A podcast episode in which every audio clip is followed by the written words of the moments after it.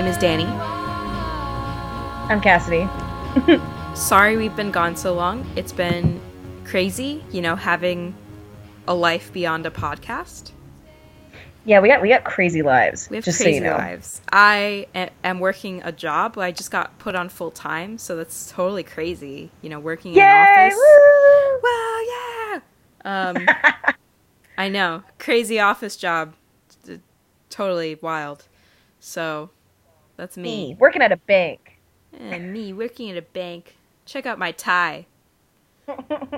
Uh, yes. Yeah. I don't. I, I have like almost a full time job, but it's it's it's just bad, so it's fine. We're good. It's fine. Okay. Do you want to talk about that or? Not in the podcast, my dude. Not in the podcast. All right, we'll leave it for after then. um, so yeah, welcome to School Britannia. Today we are talking about Radiohead. This will be a two-parter. Um, Just because I have so much shit to say all the time. we've got a lot to say about this band because this band is kind of what brought me and Cassidy together as friends. It is. It is. and uh, we have a lot of personal history with them, even more so than Blur. But they also Yeah. have a very extensive career, so that will involve a lot of talking about a lot of different subjects. We're Yeah, going to have to touch upon.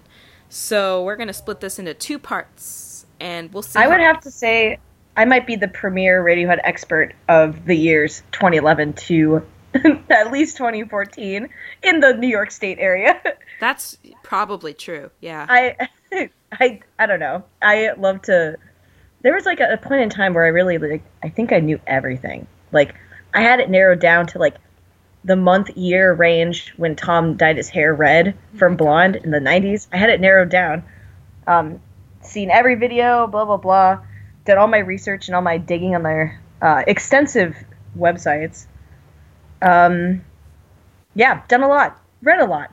Thought a lot about this band. I don't think I was ever at that point with Radiohead. Probably with Lush and Blur, maybe, but Radiohead not.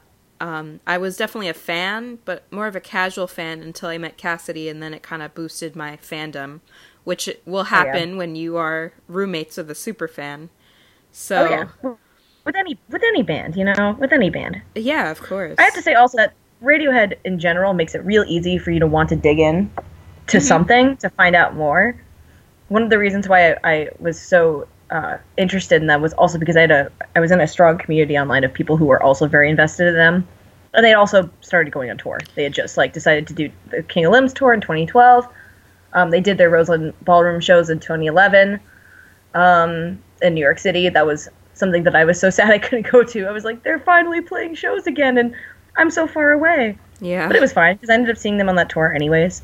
And uh, yeah, being part of a a group that also wants to dig at dig in and like kind of sink your teeth into something um, and discuss and talk about not just the music but like the lore behind the music. Like there's like a lot of stuff that goes into every album every like there's so many anecdotes and so many stories about them and there's a lot of supplemental media i would say like lots of websites lots of like uh, films or like short films lots of interviews They're definitely probably the biggest band we'll touch upon because Blur Oh, were, were big, but only big in England to that point, and uh, Radiohead has really attained worldwide success. So they have a lot of supplementary materials in terms of fan sites, websites.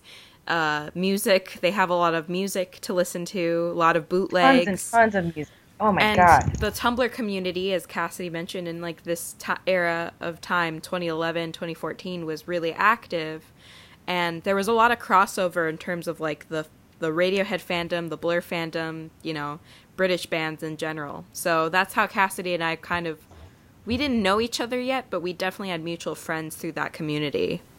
The funniest thing about finding out that danny and i were like tumblr mutuals without like we did we found out that afterwards was we both went to SUNY Purchase and we hi sunshine. My dog is being a diva. Oh my god wow um Damn. anyways me and Danny decided to both go to uh, SUNY Purchase, and we had met on some weird app that was never used before and never used after. yeah, right. That was weird. Like it was like the SUNY Purchase roommate finder, and like you could list all your interests and hobbies and stuff, and it would be like a Facebook app, and it was like fun because you could like click the interest and then find a bunch of people who also listed it. So I found Danny through clicking Blur or something. yeah, we both had a was like, mutual oh. blur thing. Yeah. I was like, oh, sick. Like, this person seems really cool. And I found another person via Radiohead who uh, I did not end up living with, but it was Danny or this other person. And me and Danny talked extensively, and I was like, yeah, I don't know if, if I'm going to go here. Uh, we'll see. And you're like, I'm definitely going here because I want to be New York, near New York. I want to be near New York City. New York, like, New York. You're like, I wish I could go to NYU, but I'm not. Yeah, I'm glad I didn't go to NYU. That was a good call. Well, on their part because they denied me, but they also, they, they would be lucky to have me, except for they also rejected me. So, like, it's fine. so it's fine. It's okay. But no, NYU was way too expensive, but purchase was good uh, for a lot of reasons. I agree. So yeah, so we met there, and then we were like, haha, lol, you use Tumblr too? Wow, because that's how every teenager got along. It was like, oh, what's your Tumblr? Yeah. Oh, so God. we found each other's Tumblrs, and then I remember uh, we just became friends. And we're like, oh yeah, we're totally gonna live together if we both go here, and then we did, and it was great. And then um, we lived I remember, together. I think you found out. Did we have that conversation in person about how I ran radiosims.tumblr.com, which is still up by the way, which is uh was it in person? I feel like it was before we moved in oh it might be because you mentioned it. You mentioned it, and I was like, "Wait a minute, uh, I know that." so I mentioned to Danny, I guess, probably, yeah, most likely online, possibly in person, Yeah. um, that I ran this Radiohead Sims blog that got a little popular, just kind of like in the in the community. I don't know. It's still up. It's radiosims.tumblr.com. It's pretty fucking funny. I still think it's hilarious. it's really funny. um, yeah. I had Sims 3 and a computer that could finally play Sims 3 because I bought it 2009 and then it, you know, when it came out, and then no computer I had could run it because it's like incredibly demanding. and then I finally had a computer that could do it. So I spent a lot of time uh, before I went to college making a lot of Sims of band members, including Radiohead. And I even made a Graham Coxon Sim once. I don't know where he went. He disappeared into the ether. Oh God! He was really good though. It was so perfect. You were really good at making Sims. Because Yeah, all the radio Sims look great. much- they give you too much creative control. so I made I made I made all the members of Radiohead, and then uh, I used to just like play the game for like an hour at a time and just take like thousands of screenshots because you could just pause and just take stuff and like play it really slow. I would literally get through like not even a real sim day and have tons of material for the blog. oh my god, that's amazing. It's just all about the faces they were making and the the weird interactions that Sims do. Except for now, it's Thom Yorke and Jonny Greenwood. So that got a little popular, and then I remember I mentioned it to Danny, and she was like, "What? Were you? Uh, uh, that is you? oh my god, my roommate's famous. it was not that famous. I don't even- definitely reblogged something from Radio Sims before we even met or knew who each other were, so that's really weird. It was so funny. Very strange. I think it's hilarious Very still to funny. day. It's a great blog. I will still look at that blog and laugh my ass off. Yeah. Well, so once again, that's radiosims.tumblr.com. Feel free to go ahead and check out my OG uh, OC. Oh god. Yes. Um But yeah, so that's how me and Danny became friends. Long story long. that's how podcasts are, aren't they? Long story long. Yeah, Nothing's ever shortened. DL. Wait. Too long, didn't long. Wait, too long didn't listen. That's what it That's a better one. no, no. How do you say it? Too long, still listen. T- TLSL. Tussle. Tissel. Okay. Yeah. Well, that's how we became friends. But now we can tell you how Radiohead became a band. Look at that. wow, Like that really segue? good segue. Yeah. that's really cool. Philip Segway. Okay. Philip Segway. Yahweh Se- Selway. Holy shit. I almost said Yahweh Segway, so. That's a completely different thing. That's not even. That's like way out in left field from Radiohead. We're getting into some different conversations here. Okay. All right. So let's start at the beginning. the beginning. Uh huh. So, uh, Radiohead. There was okay, so Once upon a time. somewhere once upon a time, somewhere in England, Uh, there's these fucking five losers, and they, they were all friends. That's how it goes. Ab- Abingdon School. That's where the band For formed. boys, It's a school for boys. It's where my, my friend Thomas Dolby went. my good pal. We're uh we're casual buddies. I know. we're Danny not. loves name drop. I love what? name dropping. Oh, I love to name drop because that's the only thing that's uh, filling this the emptiness in my life right now. So Isn't post grad life just all about name dropping? yes, yes. That's what I've discovered. I mean, I feel like po- my pre grad life was very much into like I met a lot of the famous people I met before I graduated from school. So Oh, that's true. Only Tom- Thomas Dolby is your new post grad friend. I love him. Anyways, yeah, same school, they went Uh, to the same school in Oxford. but not the same. Now it sounds like we're making like a fictionalized universe. No, they no. were friends. They Like, actually no. went here. Yes. Um, Thomas Dolby went to the same school as Radiohead. It's true, but not a at lot the same time. earlier. Yes. Yeah. we'll make that So- clear. So at the time in Oxford, you had a lot of music going on, anyways. Um, as you probably could recognize, what's it? Supergrass? That's the band. Supergrass. You have Supergrass, also from Oxford. Slowdive. Uh, that's it. Those are all bands that came from the same area of England as them. Um, and these guys were these guys are a little different. They're a little funky. You got Tom. He's uh, he's got his weird eye thing going on, which is um, not because he has a lazy eye. It's his eyelid. His eyelid is drooping because he had it fused shut at birth, and then they tried to fix it, and it never got fixed. And he can't really see very great out of it. Um, and he had a big chip on his shoulder growing up because of that. And so he uh, became really good friends with uh, a nerd, a nerd's brother, a jock, and a bully, and they all became really good friends. Okay, you're making this sound like fan fiction. No, but it's true. Colin's a nerd. He went to fucking Cambridge. His nerd brother Who's also a nerd, I guess. yeah. Yeah, he likes manga. Then uh, Ed O'Brien went to study economics in college, and he's uh, he was just like a tall, handsome theater guy. Um, and then uh, he who Theater also jock. loved he loved to play he loved to play guitar too. So there's that. And then Phil used to be kind of a bully. He was like kind of not, friends with them, but then he was. Mad Dog. Um, and then they, yeah, they called him Mad. That's real. They called him Mad Dog Selway because he was kind of unpredictable, which is really funny because if you ever have looked at a picture of him, you would not not see that. He looks very gentle. yeah, and he, is very gentle. very nice and very soft voice. nice and bald. Cool guy.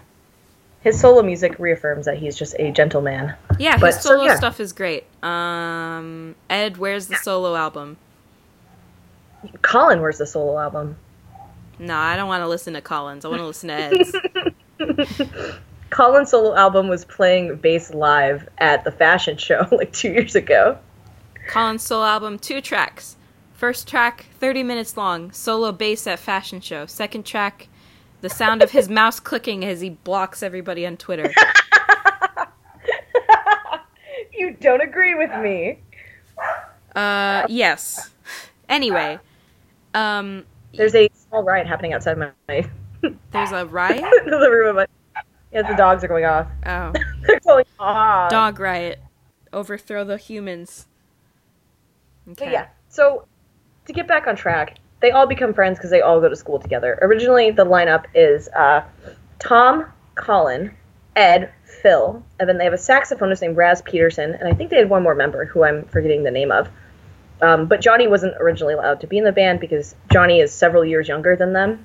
Um, Tom and Colin are roughly the same age, so Johnny was about 14 when they all started to be in a band together without him, and they were like, "We don't want the 14 year old like weirdo in this band. We're teenagers."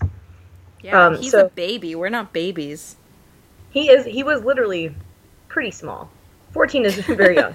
Yeah, it's pretty so young. they Yeah. basically they formed their band. They formed the band without him, and then they became on a Friday.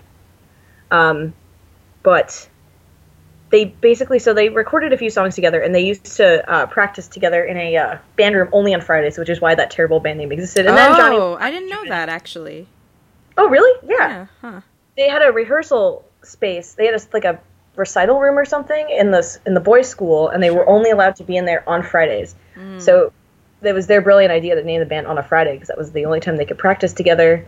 Um, and then eventually they let Johnny join the band, and they were first like, okay, well you you have to play harmonica and you have to play the keyboard because we don't need a guitarist. Oh my god. Johnny's like, yeah, totally, sure, I'll I'll do that. Yeah, Johnny can play everything. yeah, and Well, then pretty uh, much literally. Meanwhile, when Johnny wasn't allowed to join, he was in a band with Tom's younger brother, Andy Yorke, uh, and I think somebody else. I can't remember. Nigel but- Powell. That's what it says on Wikipedia. oh yeah, what was the band's name? Illiterate Hands. What a So- great name. So yeah, so Great that's names really all funny. around, really.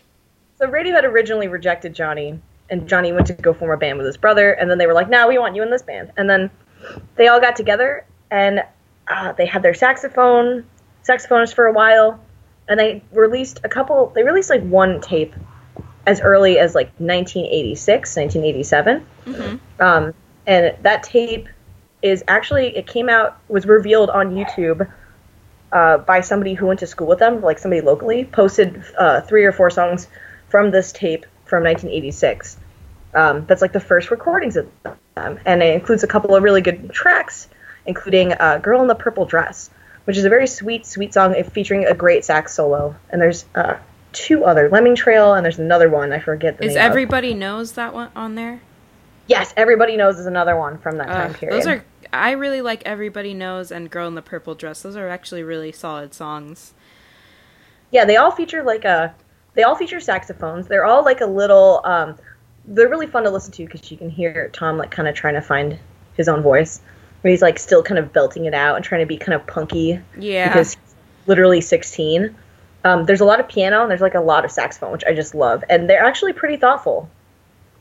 yes. So that was their first, and that stuff's on YouTube. You can listen to that. It's really good. I used to, I still wax nostalgic about them all the time because they're so cute.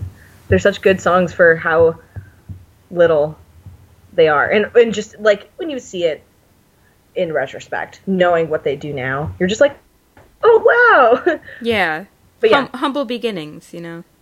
exactly. It's like wow, anybody can have a band with a sax section. It sounds awesome. nice. So yeah, so they knew music was happening around them. Oxford had like a little scene, and it's like really tiny. Oxfordshire is like little, apparently. I haven't been, but One it's day. like small. One day we'll They go. grew up in a small town, and they went to a like a boys' Catholic school, so they were all kind of miserable. Um, Who wouldn't be? yeah, everybody I know who went to Catholic school is sad because of it. Yeah. it did it did a number on them. Catholic school sounds really bad. yeah, Really, really bad. bad. And all boys' schools also sound really bad. So, yikes. I guess I dodged a bullet by not having not being a Catholic boy. pretty good. Nice. Yeah, you, you gotta you gotta take your wins with your losses and whatever the saying is. Um, yes. So on a Friday they were kind of figuring it out, and then they all went to college, Except for Johnny. except for Johnny because he's still young. He's still a baby. He's still in high school. Yeah, so they all went to college and they split up and they all went far away from each other, but not too far. Um, Tom, I mean, it's an island. It's not that big. school. Yeah, it's not that big. Tom went to art school and uh, I don't think he liked it. I can't remember if he liked it or not, but he also wor- did work with another band and he met their artist, the Radiohead's soon to be later artist, Stanley Donwood, who ended up doing all of the um, all of the media and album artwork from uh, the Bends onward. Yes. Not Pablo Honey. Pablo Honey's album artwork is not by him, but everything else is. Yeah. He looks fucking wicked. He's so funny. He's he's got like this bald head, um, and he's got like a couple pierced like hoop earrings, and he just looks like he could kick your ass. I love Stanley Donwood. He's so funny looking. you know, art students they they kind of have that feeling about them. Yeah, They're He's- different he's from funny. music kids, you know. yeah. so they yeah Uh-huh. they Yes. separate. They all study stuff. Um, by the time they're all done with school, Johnny goes to school for music, And and then he never psychology, finishes. right? Yeah, music and psychology. Yes. Johnny never finishes college because they suddenly get famous. And they're like, all right, you're out. you're not doing school anymore. So, fun trivia fact Jonny Greenwood is the only member of Radiohead without a college degree. Yes, that's crazy. What a lucky duck. Seriously. I mean, yeah, for real. Like you're in college, like oh, I gotta go through this, and then you're kind of plucked out, and you end up being one of the most successful bands in the world, or whatever. That's Probably. like that's like if your sister, like, because you have an older sister. I don't have an I older do, sister. yeah. You do. It's like if your sister was like, "Yeah, we're gonna be really totally famous. Like, don't worry about it. Like, it's fine. We're gonna be really famous. We're gonna be in this band. Um, I'll talk to you later." And then she just dipped. well, and then th- you went that's to the purchase. thing is, is there's no guarantee though. Like when when they first started, there was no guarantee that they'd be as big as they were. No, exactly. And then suddenly, just imagine if your sister comes back and she's like, "All right, let's go. All You're right. done. You're done here." Time to go. I mean, you would pack up and leave. That makes sense. with my sister and I though, if she went to college and came back, I'd probably be like in middle school when this happened, because we're nine Oh, years that's right. apart. That's right. your sister pulls you out of middle school. Uh, yeah. I guess I'm not going to high school. I'm just gonna be in a famous band. See ya. I mean, that would have been fine. I would have been That's okay fine. with that. Yeah. But yeah. So yeah um yeah so they get back together um after college. They pull johnny out of it. They play shows and stuff. Um and then colin works at a record store meets a label guy on accident gives a tape up. They recorded another couple tapes between because we've only talked about the years uh 1986 so basically the timeline now is like around 1990 1991 they've all returned from school um, except for Johnny, who's still going to school because he's that age still. Um, Colin works at a record store. He chance meets a label, uh, somebody from a label, and hands EM off one of their EMI other. A&R guy, Keith Wozencroft. Nice. Yes. What a That sounds like the one. What a Yes. chance meeting. It's like a perfect, like a little. It's like in a film almost. It seems too perfect. No, yeah, of course. I mean, how many? Like, oh, I A&R just work in my record shop. I work in my record store, and I give out my demo to everybody who comes in. Oh my god. Every EMI A&R guy that comes in. Finally, one of them listened to me. Yes, thank God. but yeah, by the by the by '91, they've already they released a couple. they had three demo tapes at this point, um, and the most successful, the one that um, Colin ends up giving this record guy, is uh, called the Manic Hedgehog demo tape. Wow. Um, that one has some really really good gems on it. I'm looking at it right now, such as uh, Jesus, they're all so bad. All these songs, Phillipa Chicken. oh, wow. so bad. Oh my god. Yeah. Oh, some of these are really. Oh, the first. Oh, hold on one second. I'm about to get really into this. I just gotta let my dog outside. Okay. Oh, you suck. Go, sunshine, go. I'm so sorry. So much is happening. It's alright. It happens.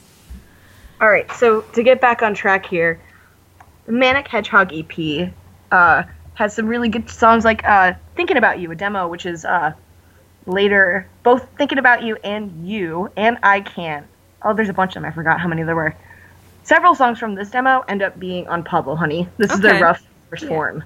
Yeah. Um, some other songs that are of uh, great note are "Climbing Up a Bloody Great Hill," which shows Tom hitting his highest possible note in like kind of like a a singing scream. Okay. Pretty good. Uh, "How Can You Be Sure" is another uh, demo that ends up becoming a B side later. There you go. "Tell Me Bitch" is uh, sped up ska, uh, very profane. Interesting Uh, demo. Tom basically sings about being rejected by uh, somebody and having being very self-deprecating. And having a tiny dick. Interesting choice for a demo tape, but I guess they got signed, so it's okay. This, okay, so that "Tell Me Bitch" is on the first demo tape, Mm. which is arguably the most prolific. Like that one has like a shitload of songs on it, and then you have like the "Stop Whispering" tape, which Yes. is that's the one song that they kind of like they rework and they rework, um, and that ends up being what they call like uh, they're like Pixies homage. like they like wish that they were the Pixies, so they Oh, wrote "Stop man. Whispering." Yeah. And then the one that they gave out to the record guy has uh, three songs off of Pablo Honey. And it's like okay, it's like pretty solid. It's like nothing too weird, nothing Okay. bad. Oh, okay. I thought "Tell Me Bitch" was on that one. I was, I was like, huh. no, if that was the case, I think they would be screwed. This is also the one with "Tell Me Bitch" on it, by the way, is also the same demo tape with "New Generation," which is a song sung by Colin uh, in a Captain Beefheart voice, with Tom doing the chorus vocals, and it's uh, indescribable. it's uh, really something, you know, it's so funny. I think it's so good. really, Oh, really also- something. Rattlesnake is on that one too. Oof, oof, wow. Rattlesnake is uh, Tom's uh, like uh, sitting alone in your bedroom with like a tape recorder making loops and like pitching yourself up so that your vocals are like suddenly women vocals. Like I don't know, it's incredible. it's so fun. It's like a bad rap. oh, so bad. like some really good like like faux backing track vocals. I don't know, it's incredible. They're all really funny. All these songs are really funny. Humble beginnings. Oh yeah, and it's also cool to see them rework several songs that end up being Pablo Honey, which Very is cool. true. Yeah, it's great to see that kind of evolution. Uh, yeah. Despite Should we do the, the- silly songs, but Yes. Should we? Uh, so should we talk about uh, our favorite songs from Pablo Honey now, or should we do um, Uh, favorite songs off of these EPs, or what do you want to do? Well, I can't. I don't know. I can't really say. I don't think I have much as as much um, knowledge about the EPs as you. I feel like I in high school I created. Uh, I took all the versions of every On a Friday song and I compiled them in my YouTube or my YouTube. Oh Jesus Christ! On iTunes.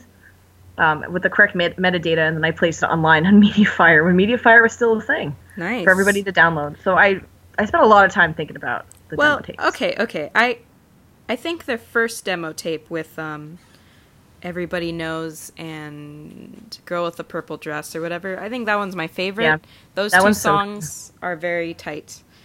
They're so good. But other than that, I can't really say I have as much knowledge besides like That's the silly songs like Rattlesnake and whatever else. So that's Yeah. those are my favorites, and then we can kind of move along to Pablo Honey, get really into that too. Yeah.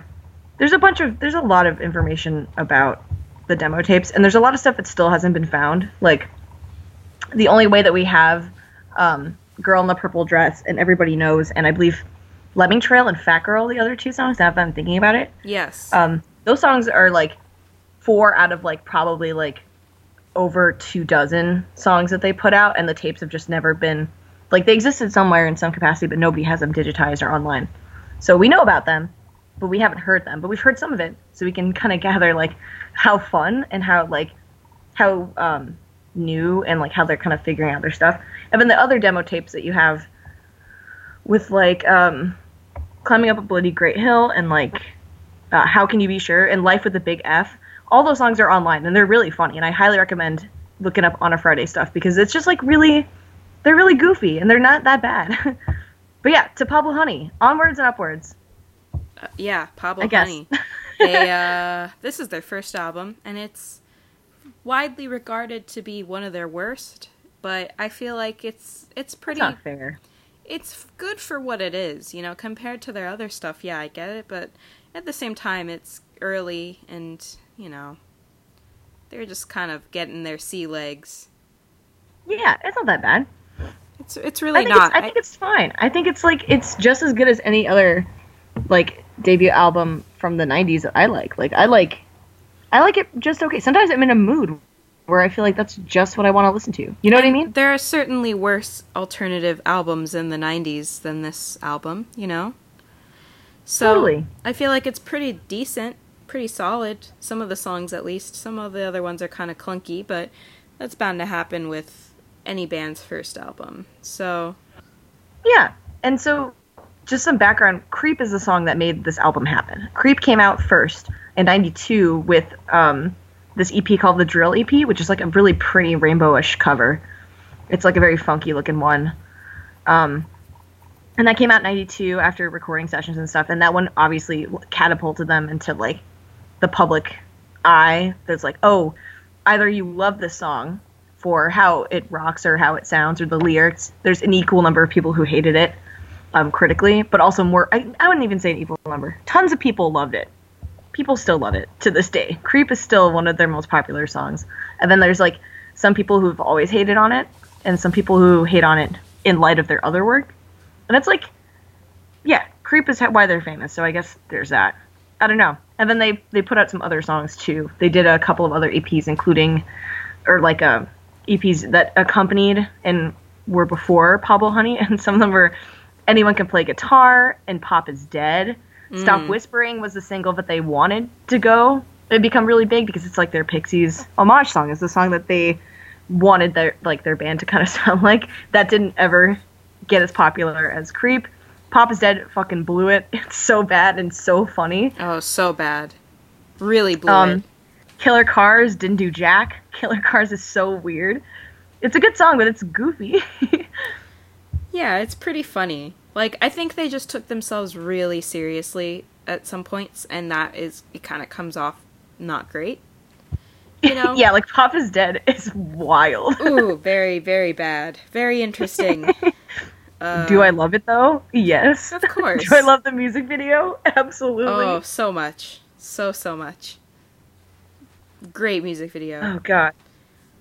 um yeah like i said they're just trying to get their sea legs and i think like, they just took themselves very seriously in in juxtaposition to like their early demos where they were kind of just having fun and i think then they went back to that a little bit and but you know it, they just took themselves very seriously and then didn't really deliver some of the songs so I think it's also not too- that bad like part of it is like um one thing that like you kind of um gather when you read interviews and stuff with them when they're um in this like in the early 90s like 93 92 is that um Thom and the band are like mostly Thom because he's like the spokesperson for the band for most of their history anyways.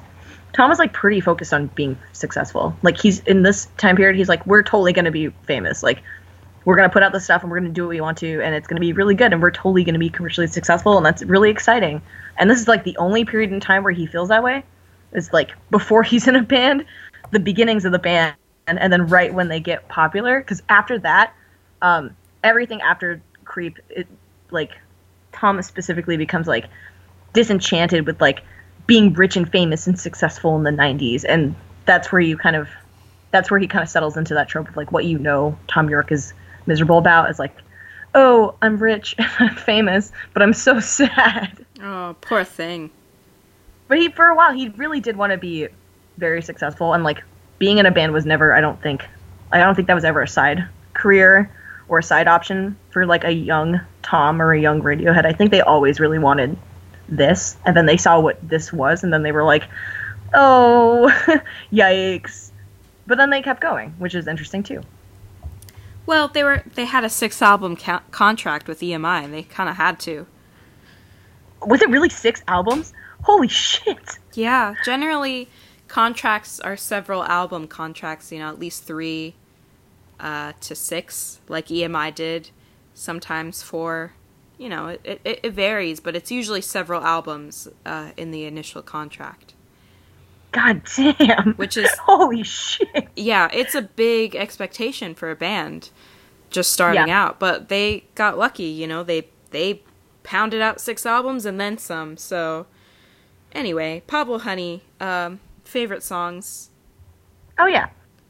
Uh, my first favorite songs when i first heard it. Well, it's it's hard to say because obviously my first song was "Creep," you know, like everyone else. It wasn't my favorite song.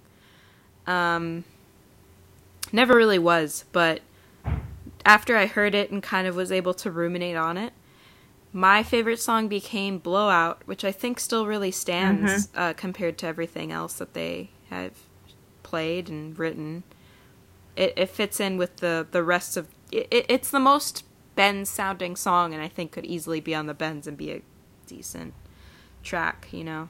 Yeah, I totally agree. I think that my first favorite songs when I first got into it in high school were probably um I think vegetable for the funny, the funny lyrics. Oh my I'm god. a vegetable. I will not control myself. Like it's so funny. It's like very angry. I also loved How Do You Improve Yourself. I thought those were really good bangers. Um, I also think that um, You and Blowout are like fucking perfect. Like su- such good songs. Yeah. Um, like to this day, those are still I think my two favorites is the opener and the closer of the album. If anyone can play guitar is just really funny and has a really funny music video as well. Oh god. And then um, for the B sides, just because I'm right here looking at them, Yes I Am is a really good B side, and I highly encourage everybody to listen to it just because it's pretty. It's like soft. It's um, from the same EP as um, oh, what else?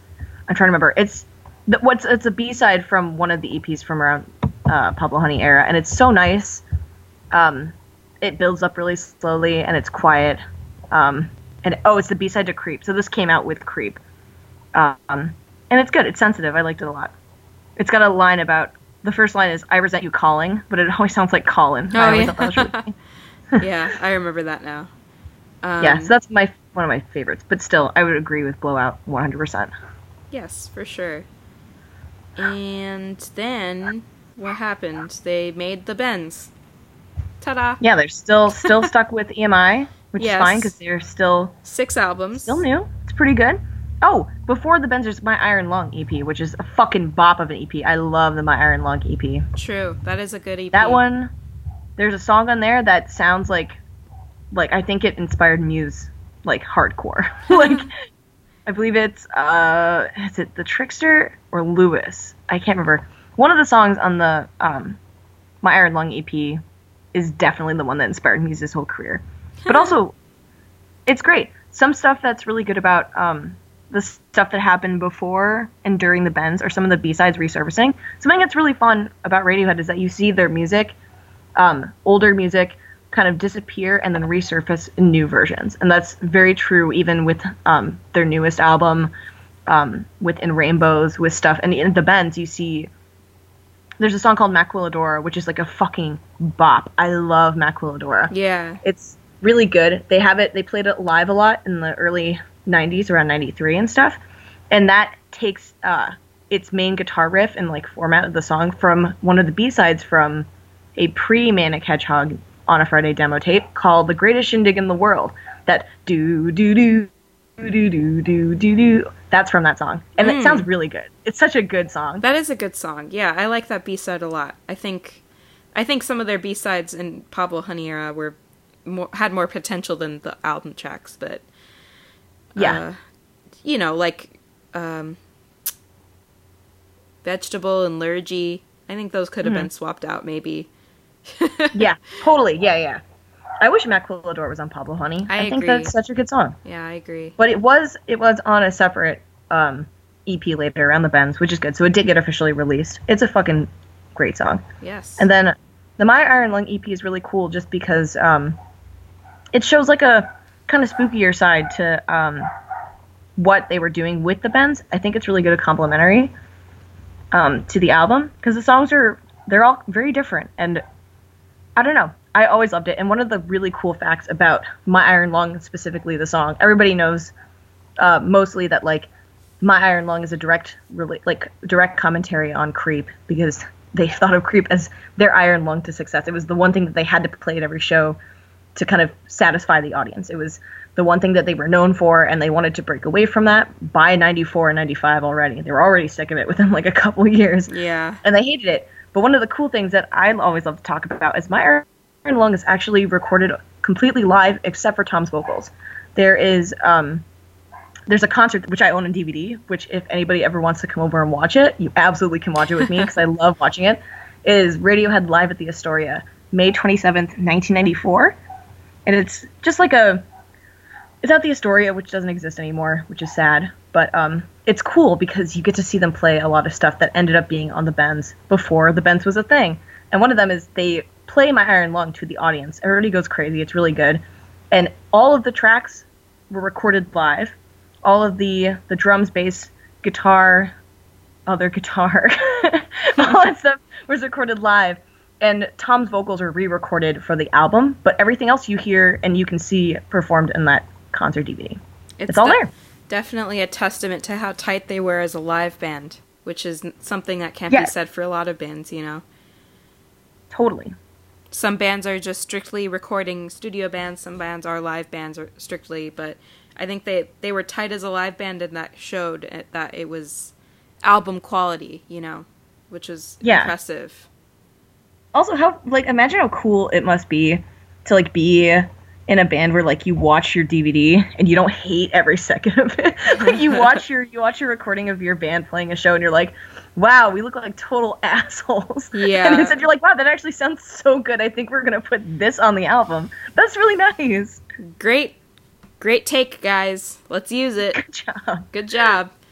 they end up doing that uh, for a couple other songs, most notably for the Daily Mail and Staircase, which come out way later, but also pretty cool. Just some facts. I can't stop talking. I'm sorry. It no, it's fine. You love you love Radiohead, so it's time for you to go off.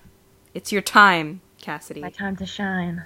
All right, so yeah, so the Bends. My Iron Lung EP was kind of a bridge between Pablo Honey and the Bends, and then hey, the Bends, another really successful album, and one of my favorites personally. I think solid I album. The Bends all the time. I always jam to the Bends. Anytime it's sun, there's any sort of like sort of shun, blah, blah, any sort of sunshine outside, I put the Bends on like first instinct. Wow, the Chicago Tribune gave the Bends one star. Youch. Youch. Youch. Jesus. All right. Wow, Chicago Tribune, why you gotta be a hater? Stupid. One star, not even two. Come on. It's a really I I so disagree with that, but that's okay. This well, is a they great. changed their mind, I'm sure. Yeah, now now they're all they're pulling a pitchfork. They're all like, oh well. Now it's critically acclaimed. Oh God, I hate Pitchfork. Anyway, in yes, so favorite favorite songs, good songs, first favorites, last favorite, current favorites. Uh, you go first. Oh God. Okay. Uh, ha ha ha ha. My first favorite was My Iron Lung because mm. it was in the game Rock Band and it was like the only. Oh yeah, yes. Oh wait, no. Um, actually, it's it was just. I'm sorry. Oh yeah, just that, that, you've told me this, yeah. Because I had two songs on my iPod by Radiohead, and it was Idioteque and Just. what a combo! They're completely different songs. Yeah, those are my two like only, the only two songs I knew of Radiohead that I really liked. So. so yeah, weird, weird combo, right? Yeah. But just Did you used to like listen to them like back and forth, like just like just Idioteque, just Idioteque. No, no, no. They were. I only listened to my iPod on shuffle, like all the songs on shuffle. So they just come up and I just skip them because I was, I don't know. I didn't feel like listening to them ever. But just as my first favorite. Same with my Iron Lung. You know, like I said, because of Rock Band, the game that was like my whole life for like three years. So, it's so much fun. It's so much fun. It's a fun game. It's it's it, it kind of changed my life in a way because through that game I discovered the band Lush and then I was like, "Hey, women can make music too." And then I started to make my own music and I found out about shoegaze. So I think we live in a really interesting cool time in history where video games get you to become musicians. Like that's pretty fucking sick. like Yeah, it is that's a cool thing. That thank you, Rock Band. Thank you. Guitar Hero, Rock Band, um, Grand Theft Auto, because of the soundtracks. You know, that kind of stuff. Silent Hill for I know for your music, Silent Hill is definitely a thematic, pretty current thing. Yes, Silent Hill. You know, Akira Yamaoka. You know, there are a lot of video games with really, really solid audio and sound and music, and I think that's really important too. Mm-hmm. But I won't get on with that because this is not a podcast about video games. It's about the band Radiohead for these two episodes. So we could do we could do an episode about we could do a pod episode episode podcast about video games. sure. Yeah, if you wanna, we could totally do it. I mean, I know a lot about video games, so Let's freaking do Click it, Click like man. and subscribe if you want video games. subscribe to us on YouTube. yeah. Yeah. All right. So my current favorite is um hmm probably Planet Telex. Mm. and just still what? I mean, the weirdest sound. I'm so sorry. Mm-hmm. okay, don't judge me, Cassidy. No, I love that song. I love it. Danny got me Planet Telex on vinyl.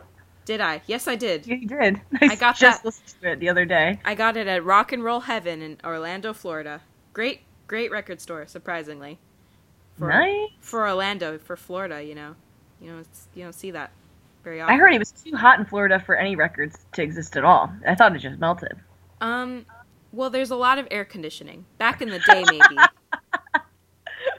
but everywhere you go that is indoors in Florida is basically like a walk in meat locker freezer. So.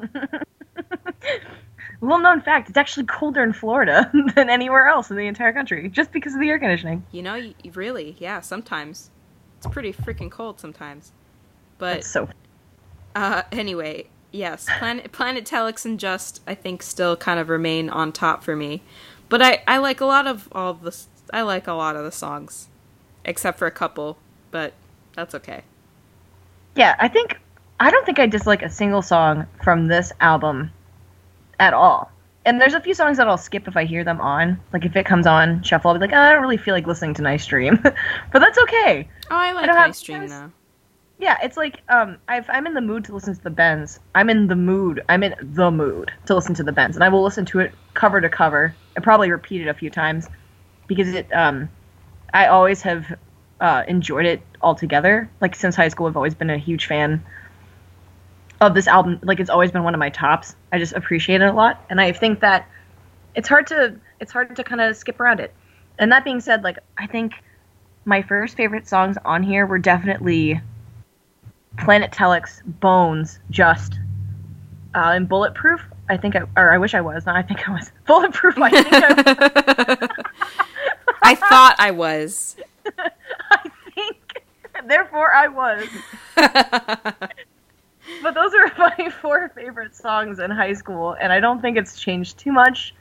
I have a greater appreciation for um, all the songs as like a cohesive whole, but I loved Bulletproof I Wish I Was because it's so soft and because I learned how to play it in guitar. Um, Bones has a rip and bass line that I also learned how to play on bass, which I thought was so much fun to play along to. Yeah. I think that Planet Telex and the Bends just together, those two songs. Um, Planet Telex here's some trivia about both of those songs. I'm sure I've told you this, Danny, before. So tell me if you've. I, I probably stop me if you think you've heard this one before. yes. So Planet Telex um, starts off with like those waves of guitar that kind of come in and come out. Always such a great. Every time I hear it, I'm like, oh yes. But one thing that people, um, I have to find the source on this because I've been repeating it for a really long time, and I know it's true, but I I need to source my trivia. I think. Planet Telex, the vocals are recorded by Thom laying down drunk under a table rolling around and you can hear it because he kind of like you can't like hear him knocking into the table you can you can definitely hear him kind of like not slur his words but it's very like like you can tell he's like straining. He's definitely not like in like he's it's a lot the delivery is really different. So that's really fun. If you listen to it keep that in mind that they're recorded kind of drunk, kind of rolling around on the floor, which is fun. Yes. Um, and then for the Bends, another piece of fun trivia is that at the beginning there's a couple of seconds of like quiet sounds. It sounds like tinkling, and you hear somebody say, "Turn it up," and then you hear the song come in with those, Wah! which is like a very triumphant entrance for a song. Um, that recording before the guitars come in is uh, taken some I don't remember where or anything, but it's Thom was sitting outside of their recording studio wherever they were recording this, um, and there was a small marching band led by an adult man with children in it. He was leading this kid marching band down the street, and he kept telling the kids to turn it up, like "Let's go, come on!" And he whipped out the ca- like the cassette tape recorder and just recorded what was happening down the street, and then ended up mixing it into the final take. And it's funny because if you turn your headphones or you turn the volume up on your, with the headphones on really loud and you listen to it, you can hear all this. it's really good. It's good. So that's all the trivia for those two, I think. I'm trying to think of other trivia I have. Um, there's two videos for High and Dry. yes, they're both really funny. One is one is pretty dry and one is pretty wet. one is pretty high, one is pretty dry. There you go. That's there you are. But uh, yeah, the uh, one of the videos. So there's two videos for High and Dry. There's the U.S. and the UK version. The UK version is shot in the same uh, weird desert rocky area that if you've ever like been on YouTube and found that one video of Kurt uh, Captain Kirk, Captain Kirk, Kurt. Captain Kirk, Captain Kirk fighting like a monster really poorly. Like he loses his shirt and he like throws a boulder. And he's like in the desert, like these orange rocks. if you've ever seen that video, it's taken in the exact same place. So it's them getting covered in like water. Um, it's pretty great. It's a great video. It's in black and white. Um, got this weird security camera footage thing going on. Um, but yeah, same location as that uh, episode of Star Trek. Um, and then the other video, I'm trying to think.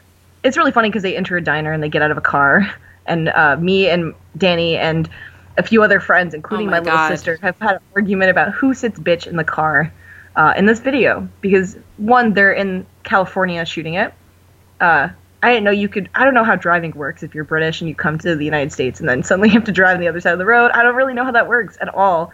But um, you can see who's driving the car, who's in the passenger seat, and who comes out on either side. But you can, we would rewatch it over and over and over to find out who was sitting bitch. And it's been a very divisive argument. So like, comment, subscribe, check in the video below. Tell me who you think sat, sat bitch uh, in the High US video. Oh my god. Y- yeah. your opinion. Yes. My opinion was very solid that it was Ed, but I think actually it's not. Yeah, I I think can't remember. I think we established that it was like Phil or something. I don't know. not as exciting. I was hoping that the tallest member of the band would sit bitch, but what? What yeah, yeah, right? Like come on. It makes sense. So good. But yeah, Um uh it's- what else do we have in terms of uh trivia? Well, the Just video was all crazy because everyone was like, "What did the guy say?" And I don't think Oh, yeah. anyone knows. what did I he think- whisper? I, I, I love how like you can see in interviews too. Like they're like the the, the MTV interview girl will like walk and be like, "So what did he say in the video?" And they're just like, "Oh, how we, we're not going to tell you." And they still haven't told anybody to this day. Yeah. But I remember I read something somewhere that they had a lip reader, uh, like a professional lip reader, come in and ch- watch that video, and he got he guessed some words, and I think he only got one or two of the words right, and that was it. so we will never figure it out. Yeah. I mean, whatever. There's more to life than finding out what the guy in the Just video says. I'm sure, like 15 years from now, we're gonna get a Clickle article like, "Finally, at long last, here's what the Oh. video, what the guy from the Just video said." Yes, finally. Thom Yorke tells it all. Yeah, sure. Yeah, sure. Like he'd say that. Come on. Um okay, and then guess what? Uh after the bends, it's Okay Computer. Never heard of that album. Bam, the biggest, the baddest. Just came out for the 20th anniversary in July. In Oh. June, sorry. In July, in June. Also, Sorry. we forgot to just to throw a quick shout out back to the uh, EP after the Bends to talk show host, which I think kind of foreshadows OK, OK Computer pretty well. Yes, it does. It in the does. Romeo plus Juliet soundtrack, and also in Clueless, I think. No, that was um Fake Plastic Fake plastic Trees. trees. Oh yeah, okay, you are correct. Mhm. But yeah, OK Computer. So basically, the gist of this album is uh, they all got really sad. And they all locked themselves in the castle, and then they recorded this album, and then they came out, and it was incredibly famous, incredibly popular. Big Boy. what? Big Boy album. Big album, Big Boy. This is the this is the late Moody Teen album. All their albums are pretty big, but this one, for some reason, is like, whoa, oh my god, it's so big. I really love it. I don't care. I don't care if that's basic. I think OK Computer is one of my That's fine. favorite albums ever. That's fine. You can. You can. I know. I know you'll validate me. I know you'll validate me. Um, yes.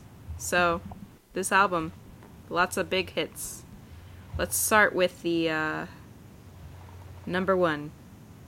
The number one. The number one. Let's start with the first um, song you liked, and the current song that you like now. Your current favorite. Okay. So, um, I think my first favorite was probably electioneering when I was like a, a wee lad. Hmm. I think that uh, when I was in like, I want to say like middle school, I had access to like my parents' iTunes library, and for some reason they had OK Computer, and I threw it on my iPod in middle school, and I would listen to it on the bus. And I remember electioneering was my favorite just because it rocked so hard. I was like, wow, listen to that guitar. It's all spooky, and it's like anti.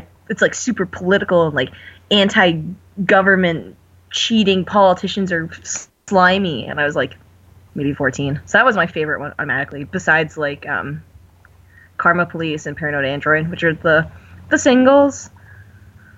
Yes. Um, Big singles. Um, yeah. What's your What current you? favorite? Oh, my current favorite. Uh, whoo-hoo. My favorite, I think, beyond.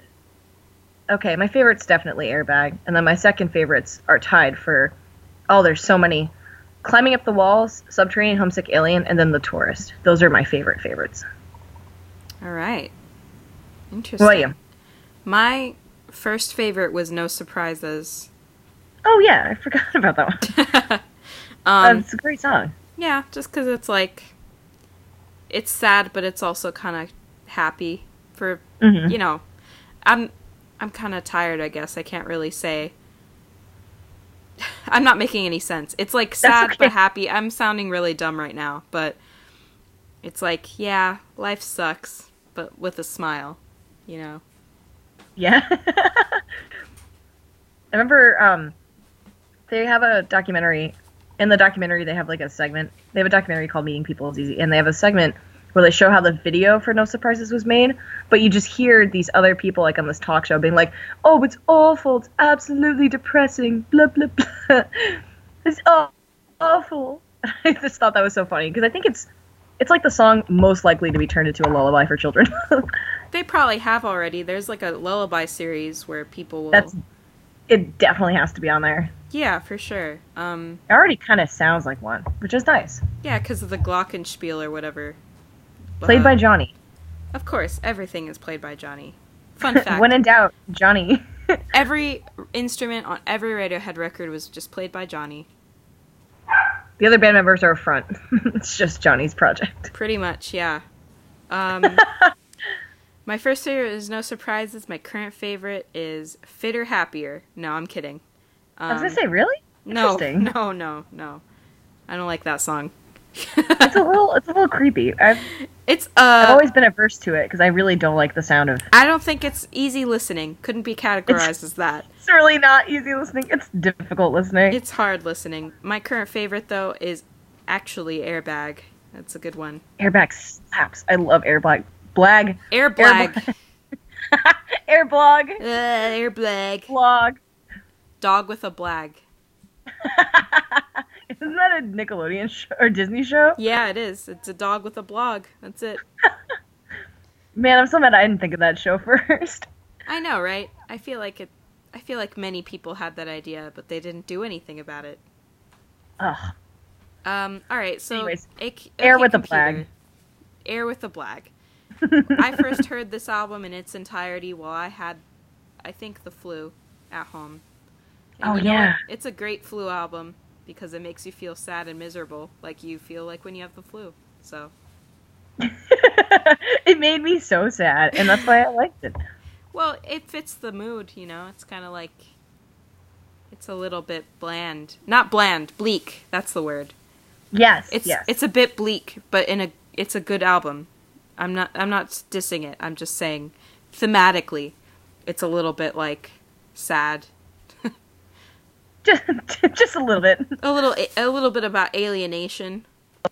just a little tiny bit about uh, feeling alone, feeling a little sad, feeling like capitalism's got you down. Uh, never saying the word capitalism. Well, come on. They're millionaires. a little bit about aliens, a little bit about robots. you know, uh androids, uh walls. Fun fact: every song is about robots. Every song is about Jonny Greenwood because he's the only member of the the band. Um police, you got surprises, you got police, you got elections, you have films, walls, tourists. Surprises, and none of them. You have feeling homesick, feeling sick with the flu. You have it Yeah. all. Um no, I think, I think this is one of the best albums ever made. Popular opinion. um, unpopular opinion, I like Kid A better. that's also a very popular opinion, but that's okay. Is it really? I feel like everyone no, puts- shitloads of people think that Kid A is the best album, which well, I don't. I mean, breathing people made this album. yeah, yeah. that True. pitchfork review. Like how Oh, how could we'll have to. That's how we should start off next. The next podcast is that dramatic reading of that review. Oh, we are going to for sure. Yeah. All right. So yes, this album it it has a lot of themes about alienation and stuff, but it's also very good. And then meeting people was easy was the the documentary about their tour and everything. That's kind of a sad documentary too. If you ever yeah, want to be it a is. touring musician, maybe watch that first, and then that'll kick you out of it. Oh yeah, I remember. I forgot how sad it made you with uh, touring. It really does reflect.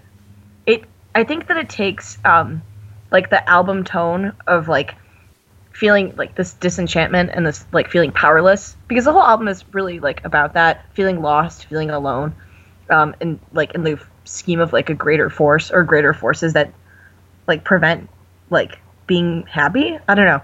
I feel like that's like the thematic tone of the whole album. And I think that uh, visually, this documentary completely hits that like on the like right on like spot on with that. Like the documentary focuses a lot more on like the personal and like the personal isolation of the band members and specifically Thom and the ways in which uh, touring takes a toll on your health and on your relationships um, and even maybe on the art itself, like the quality of the art.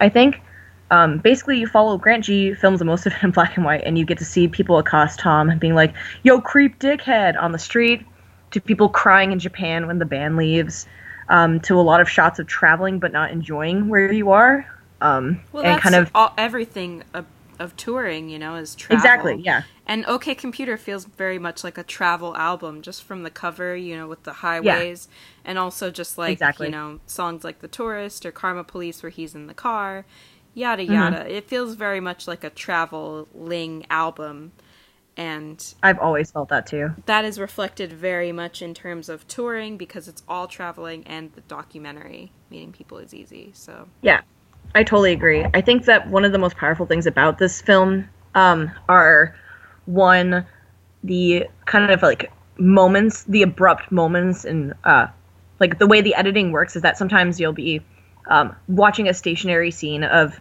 maybe the band playing a song from their tour. They'll and it tells you on uh, every time they play something live, it gives you where they are and the date of the show, and it's filmed over the entire course of the uh, Against Demons tour, which is what they used to promote OK Computer. Um, and you can follow along, and it'll like give you snippets and chunks and pieces, really brief cuts and edits uh, away from music into dialogue or into uh, a travel scene with like a voiceover, and the kind of sharpness and like abrupt, like changing of pace and scene. I think really kind of sets, and there's a lot of repetition of sounds too. There's a lot of sounds of like metal grinding and like uh, transit sounds, a lot of like voices in the airport uh, in different languages talking, um, a lot of like single so- like solid tones being like do or like um, kind of like it's it, it punctuates itself really well and it feels like you're stuck in like a layover at an airport over and over again when you watch it. It makes you sad. It does. It made me very sad in high school watching it. It's one of my favorite documentary films. I think like I really love it and really enjoy watching it. I think that it's a very beautiful film. Um, and I think it definitely, if you ever want to tour, it'll definitely, like it did to Danny, it'll fuck you up a little bit because it's so sad. And you Yeah. hear them, you see them try and schmooze, and then they are exhausted, and they're exhausted about schmoozing, and they like hold their records and like their platinum, whatever, and they're like, why are we doing this? like, is this fun? I don't know what we're doing here anymore. Um, how do we make art after this? And that was like a major thing that they had trouble with. They had a really hard time writing and working on stuff post OK Computer because of the kind of physical and emotional and mental toll that having a really popular band and going on a world tour, an exhaustive world tour does. Which is like, you know, oh, boo hoo, wah wah, but also like, yeah, I don't know. I think that it kind of shows the setup for like how difficult it is to have a body and to have to, you know, they get praised as like saviors of rock, as like gods of XYZ, and then really they're just like all a bunch of mortal British guys who like don't really know how to take care of themselves on the road. Like anybody doesn't know how to take care of themselves on the road, you know? Of course, and the music business is very schmoozy on a regular basis, and it can be it can feel very artificial and fake in many ways. Yeah, And definitely. I think that touring, I mean, I've never been on tour, but I know just based on my anxiety and, and myself, like, they could take away a lot of the joys of making music and being a musician. Mm-hmm. And, like you said, it's kind of being in, like, a constant layover, you know? And you have to work. It's work, it's never a vacation, so it's tough. Um, One Yeah, thing that always it's tough. resonated me with the film, watching it in high school, is like there's a a scene towards the later half of the movie where they finally get to Australia, and it seems to brighten up for a second because they've had time off between Japan and Australia, um, and they're in Australia and they're talking to this guy, and I think Colin is the one who says it in the voiceover. It's like shot the it's a voiceover over like scenes of like moving across like on a train like out of the window shots and stuff. And Colin says something about um, oh shit, what does he say? I'm forgetting what he says. He says something about how like, yeah, we never really get to see the places that we like. We're only here for a couple days. Uh, like we're only here for the day or whatever. We don't really get to see any of the places that we play. Um, we only get to kind of go from place to place. Like, because the interviewer asks, maybe it's Thom who says it. I can't remember. I have to rewatch it again. Um, but they're just asking, like, yeah. So have you gotten a chance to see, you know, this city? And they're like, no, we haven't. There's no way we're not allowed to do that. And you see also a lot of like behind the scenes footage of like, wow, what a silly behind the scenes. but you see a lot of footage of like them doing promo photography, which as somebody who was really interested in like the media and stuff that they put out, like I would do a lot of like like on Tumblr it's a photo primarily like a photo sharing website. Like I would reblog and like we would look for photos of the band that were promo photos or like candids or photos that were taken uh, in live concerts and stuff and try and figure out when they were and what happened to them. And um, in the film you can see them getting some of these promo images shot and taken and you see the context of just how miserable thom specifically is. Um, and you're like whew, like you see them walk away from the the photo that maybe you had seen a hundred times online or like you have a print copy of somewhere in like a magazine that you bought um, or like just an image that's like an iconic like this is a band image. Like this is the image that you get on google images. Like when you search radiohead this image and you'll see them in the film kind of being unhappy that it's being taken. I don't know. I always thought that was really really interesting. And also having friends who um, having a lot of friends who do music now and who've done tours or done promo stuff or like just released albums like online in a completely different age for music and stuff seeing them kind of recount like some of the stuff still holds up true. Like oh we don't get to see the places that we tour. Or like i hate that picture of me. Like stuff like that still shines through. And i don't know. I love this movie and i love this album. Yeah. I i just think that like in a lot of ways going back to what you said about like oh you tour all the time boo-hoo like there's also the fact that like i think a lot of times people forget that performers are still people they're still Yeah. human and they kind of just think like oh you're just like here to to perform for me and you don't exist out of that and you lose a lot of rights and sometimes in that way and it's sad and like definitely you know, it just sucks, you know, and it, I think meeting people is easy is not a glamorous tour documentary, and that should be Not at all. more of the norm because a lot of times it seems very fun, you know, like juxtaposed with like Starshaped with Blur. oh yeah where Starshaped is just them fucking around running around in slow motion It's just Having a, a blast. huge party, you know, like yeah it, it seems great and fun and awesome and like oh haha what a fun time and then you see meeting people is easy and you're like oh my god that looks really awful and i'm so glad i Yeah. never have to do that you know yeah and i think that's more common the the former you know where it's like yeah fun tour yeah huh. and it's like really like you don't see how difficult it can be for people. Yeah So, and and they're like in a very specific like time.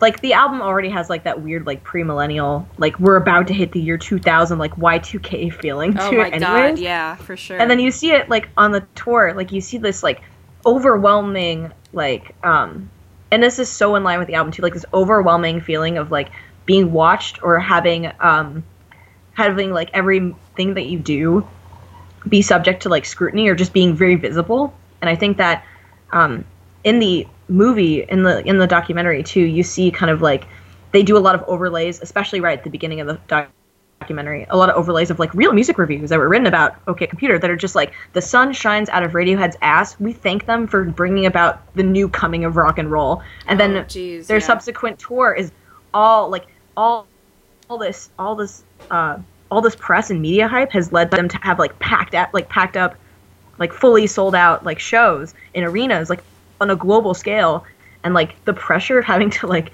release something after that or just to perform and have everybody be happy is like ridiculous and then of course they have all these other things that fit into their schedule and that's one of the things that's really cool about this documentary is you get to see Colin doing the the brief interview with um uh, a French radio station doing like the little in between bits, answering questions about um, their B sides from this era, which we haven't even talked about, which are some of my favorite B sides. Yeah. Um, but like you hear Colin talk about it, and you hear him get mad because he has in the very beginning of the documentary, you hear him get frustrated because he can't say uh, one of the one of the words without sounding silly, and he just goes, "I hate this, I hate this," and all this like necessary, um, well, silly, seeming silly and like frivolous press that they had to do about the album. It's just like, like it takes a lot of time, um, and left them with no spare time to recuperate.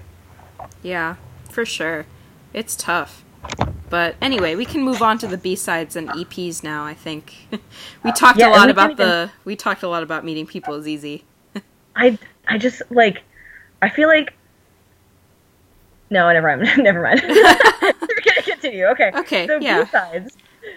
Well, first first of all, what's the what's it called? Um The airbag EP. Airbag EP. Yes, that one Like, is very good. And Meeting in the Aisle, which is like one of my favorite Radiohead songs is on there and it's Yeah. it's a really really strong EP just like standing on its own.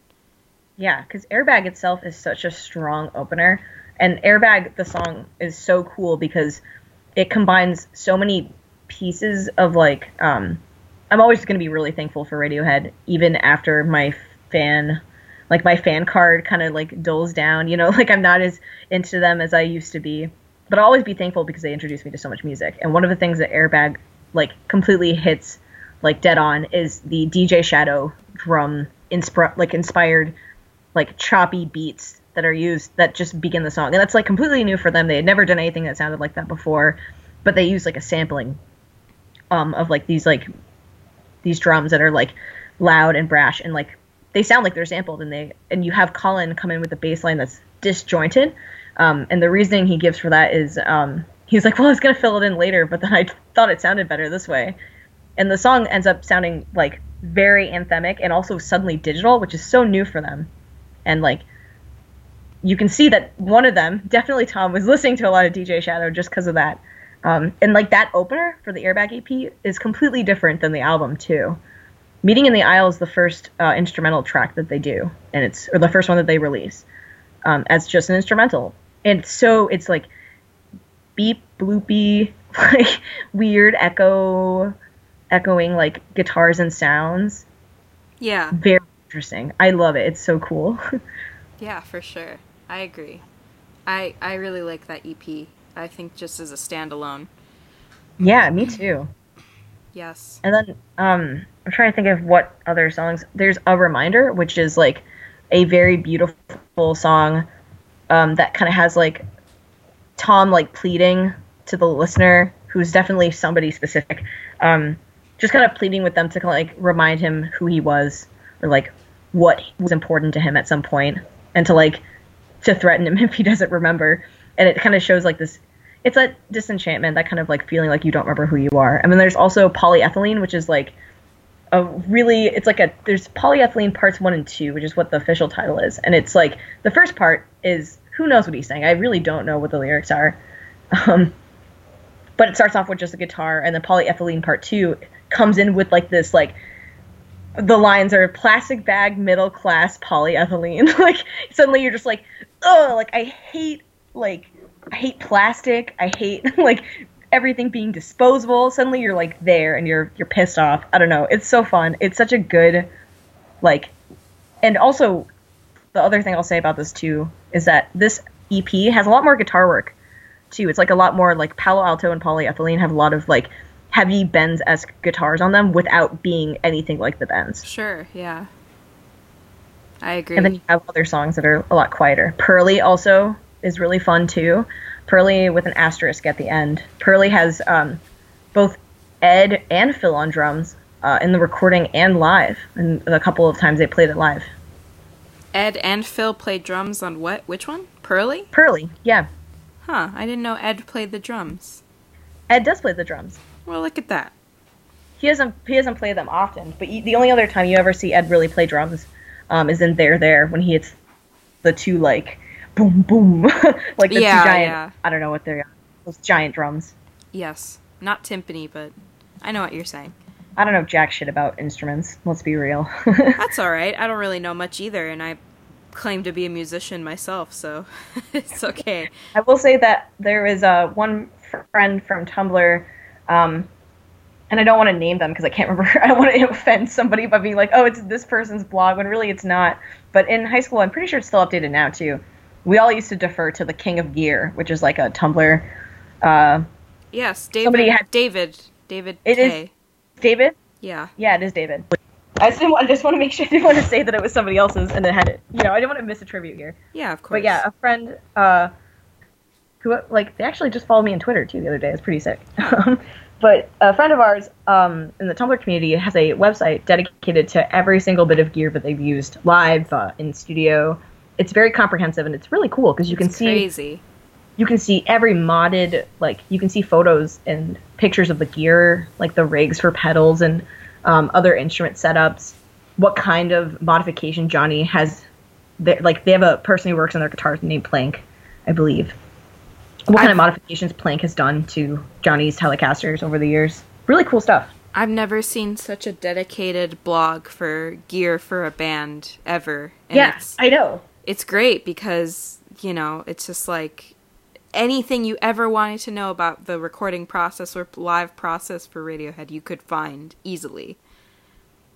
Yeah, and I think that's what kind of sets apart like uh, Radiohead fans. I would say like the band, like everybody has, you know, like people compare this album specifically to being like almost like Dark Side of the Moon esque or whatever. Like it's like and it's like important and very sad, but also like it flows together very well. It's like a, almost like a concept album about disenchantment or whatever. And they reject that completely. I don't think any of them like Pink Floyd, which is a problem in itself. Wow, Jesus. Yeah, I think they all. I think Jonny says in the documentary that they all hate Pink Floyd, which is wild. Wow, okay, that's weird. It's like, come on, not even, not even like echoes. Like, are you serious? wow. Huh. Yeah, Pink But, uh, Floyd's not that bad. Come on. Pink Floyd slaps. I just think that they were they were just kind of defensive because Pink Floyd is definitely classic rock, and they're like, we're mm-hmm. not we're like rock and roll. Yeah, okay, sure. Even though Ed loves Led Zeppelin. Oh yeah, well I love Led Zeppelin too. I'm so sorry, everybody. Shaking my head over here. they're they rock so hard, and I understand all the problems. But there's so many problems. But I went to see. I will say I recently had the chance to see Led Zeppelin perform by the all-girl band Led Zeppelin, and it was fucking awesome. It was so much cooler. I wish that Led Zeppelin was a girl band to start. Yeah, I think that I would be more inclined to like them if that were the case. Honestly, but Go see Led Zeppelin. It gives you uh, insight into an alternative timeline. Where yeah, well. I, I know Dan saw them. He really liked them, so maybe. yeah, yeah. I Um, saw it. Dan said something about it. But anyways, Anyway, well, yes, okay, so maybe we should wrap up because we are an hour and thirty minutes in. So nice. we could So not have a- we could not have fit in all their albums in one episode. My God, I knew it. I knew it. you you I were just know how right. talk. Yeah. Okay. So okay, anything else about these albums or this this album specifically that um, Oh, the one thing I want to say is climbing up my climbing up my walls. Fuck. Jesus Christ. I should just start writing down my miss my misspoke uh Radiohead song titles. oh. I want to note something before we do sign off at the end. Yeah. But uh, you can keep going about OK Computer now. Okay, the one thing I want to say is I want to definitely talk about the remixes of Climbing Up the Walls, which are two it's some of my favorite um like pieces of this time. Like the the songs that were released from here. There's an EP that's just like Climbing Up the Walls remix. Um like remix EP and there's two versions. There's I believe it's it's 07 and Fila Brazillia and Yeah. they're both very different. Um, Zero Seven, I used to love Zero Seven, like that one song that was in Garden State. Um, I'm sure you know, in the waiting line by Zero Seven. Mm-hmm. Yeah. Great tune, loved it as a kid. Um, so when I saw that they had a remix of a of a Radiohead song, I was like, "What the fuck? No way! What the hell is this?" And I listened to it, and it's one of my favorite. I think it just encapsulates like everything that um, the album does. Like I, I don't know, it's like digital. It's like elevator music. It's like this music, but it's also like um, it has like the very menacing lyrics of climbing up the walls. And the Fila Brazillia one is really cool too because it's like more like like dub. It's like just like beats and like some very sparing, um, like just like I don't know, just like the bass, the bass synth beat thing that goes on in it, um, like with like some very light synth. And I just love it. And it has these very menacing lyrics because climbing up the walls is a very like horror oriented song. It's got like the screechy uh, violins influenced by uh, Penderecki, Mm-hmm. the composer that Jonny loves, uh, who does a lot of horror. Did he did The Shining? Oh. Sound- Wait, Shining no. sound, I, I thought think. that was Wendy Carlos. I might be wrong. Let me see. Uh, Christoph, Krzysztof Penderecki. Yeah, he's got a he's got a tough name to, to spell Yeah. and pronounce. Yeah, he's a Polish composer who does some really scary, really scary uh, string work, which Jonny is very into and has continued to be in. No, he he did he did the Shining music too. I think Wendy Carlos did did that as well, but I think the strings were him. Does that Oh, make sense? Remember? Yeah. All right. He's the strings guy.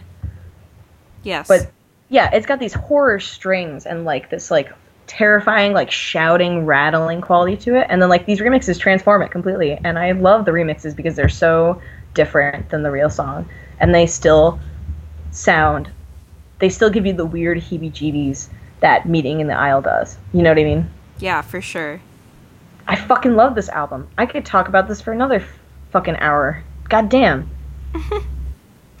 Well, we can touch upon it another time, but um anyway, yes. So the last thing I wanted to touch upon in this episode. So a fun fact for everyone is that Ed O'Brien is a notorious sleep talker. He will talk it, there are many stories about him talking in his sleep, including my favorite, where Jonny came into the room around 5 a.m., I think, and Ed was sleep talking and was yelling, fuck off, fuck off. And Jonny thought that he was saying that to him and left the room, like, and said sorry. but Ed was just sleep talking. And another one where where he apparently said, "Help! The building's on fire," and Terry Wogan's up there. terry wogan's up there Oh my god! So that just reminded me because apparently last night I was sleep talking to Dan because I went to bed before him and he was like watching TV or something, and he came inside to the bedroom, and I apparently just told him, "Random Puerto Ricans in a video store." And he's like, "What? What?" And I get I got increasingly frustrated. I was like, "Random Puerto Ricans in a video production." I changed it to, from store to production. And I figured that would be a good story to um to share because of Ed's notorious sleep talking as well. Um, if we're going to talk about sleep talking, I have some you sleep talking stories as well. I will never forget uh, freshman year when me and Danny lived together. Um, I Danny said I think Danny I was just in my bed alongside Danny on the other side of the room in our freshman dorms, and I was on my phone awake at night or something, and Danny rolled over and went, "Haha, test." I was I- like, uh, oh my hello? god, I did not remember that. That one I think about all the time. And then the other Danny sleepwalk, sleepwalking, sleep talking story that I have was uh, sophomore year. Our sleep schedules are very different. I'm notoriously a night owl who sleeps all day, and Danny uh, doesn't doesn't really stay up late. But I'm also, an old person. I go to bed pretty early. Yeah, but you also don't wake up super early. But you went to bed. You went to bed like around a reasonable time at night. Like you went to bed at like eleven or something. And this was sophomore year, so you were like, just let me know when you're coming back because I don't want to fall asleep because you had um you needed to let uh your sleeping medication get you to sleep. And I was like, oh yeah, I'll be quiet when I come home. And I came back one time, trying to be really quiet. The door, you know, clicks quietly shut. I sneak in. I have um, we had linoleum floors at the time, uh, in sophomore year, and you were asleep. And you, as soon as I open the door, you roll over because you're a light sleeper. And I'm Yeah. like, shit, shit, shit. I don't want to my roommate. Like we have class tomorrow. Like I'm so sorry. And I put I hung all my stuff on the corner of my bed, and I, something fell, like my coat or my bag fell off the bed, and it hit the floor, the tile floor, like thunk. And I was like, and I froze. And I went, I'm sorry. And I whispered, I'm sorry. And Danny goes, Yeah, you fucking should be sorry. Else. And I was like terrified. I was like, oh, No. Like they just like totally fucked up her shit. Like I feel so bad. Like I'm a shitty roommate. And then the next day I asked you, and you're like, Do you remember saying that? And you were like, What? And I No. totally did not remember saying that. Apparently, I was very cranky in my sleep. Um, hey, you fucking better be. you fucking sorry. better be sorry. I remember one time though, you you laugh in your sleep a lot, I, I always which laugh at my is kind really creepy. And there was another time where you were like talking to somebody about the the lights, like you wanted to show somebody the lights that Radiohead used live. Oh, it was a dream where I tried to talk to Rob. Yes. I had a dream about telling our friend Rob.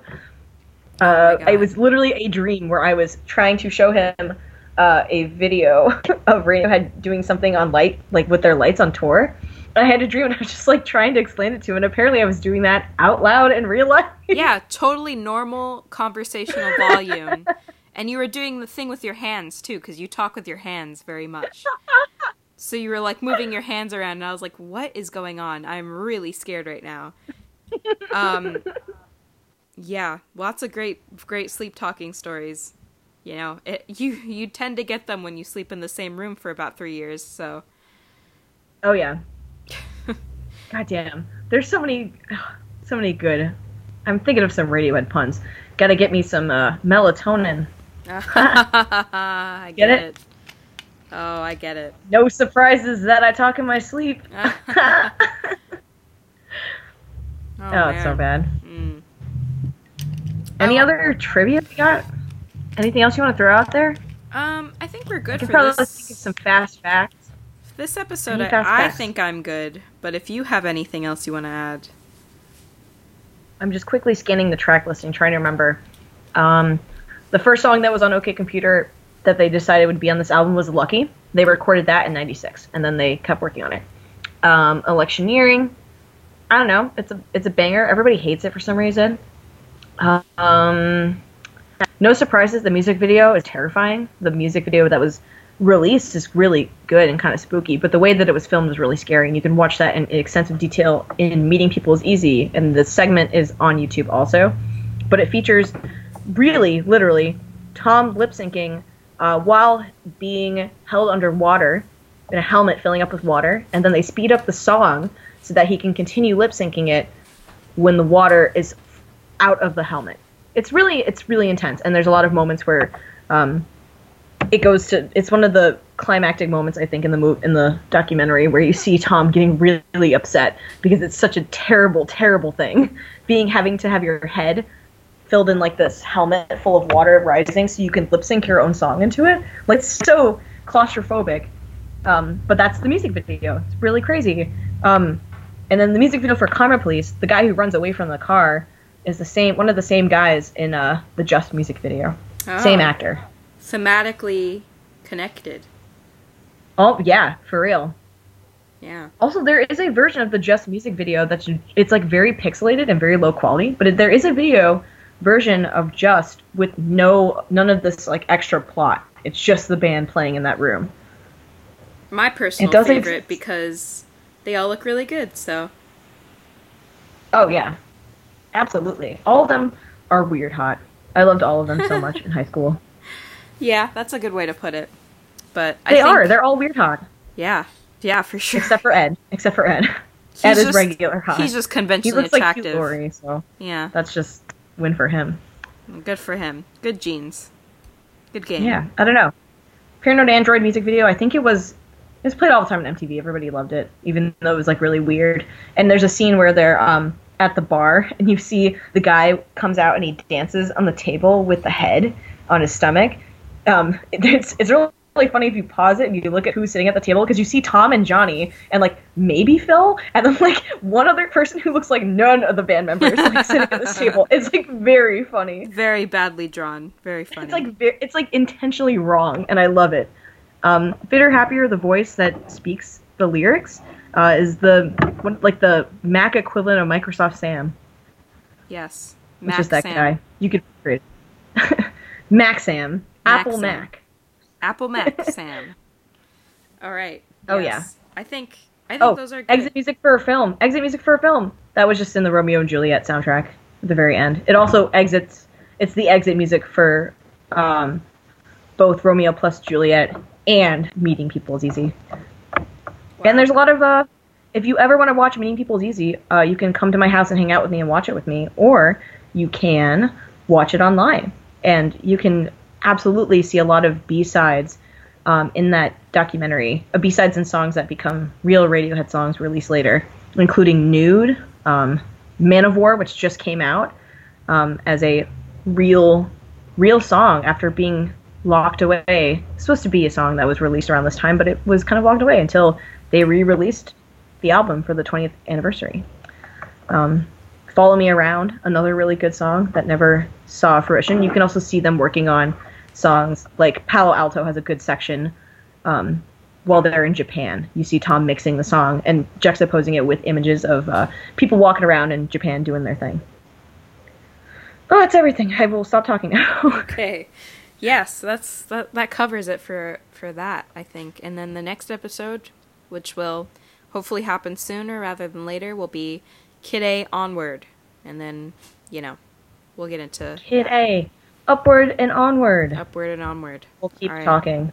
There's so much to talk about. I'm sorry, everybody. It's okay. You know, we are very knowledgeable about things and we want people to take us seriously, god damn it. I yeah. I just know it's all like it all comes back to me in waves. I'm just like, oh yeah, but also I remember this, this, and that. yeah, and also, for don't sure. forget. Yes. Well, that should be it for our podcast. Thank you for listening. We'll talk to you soon. Bye.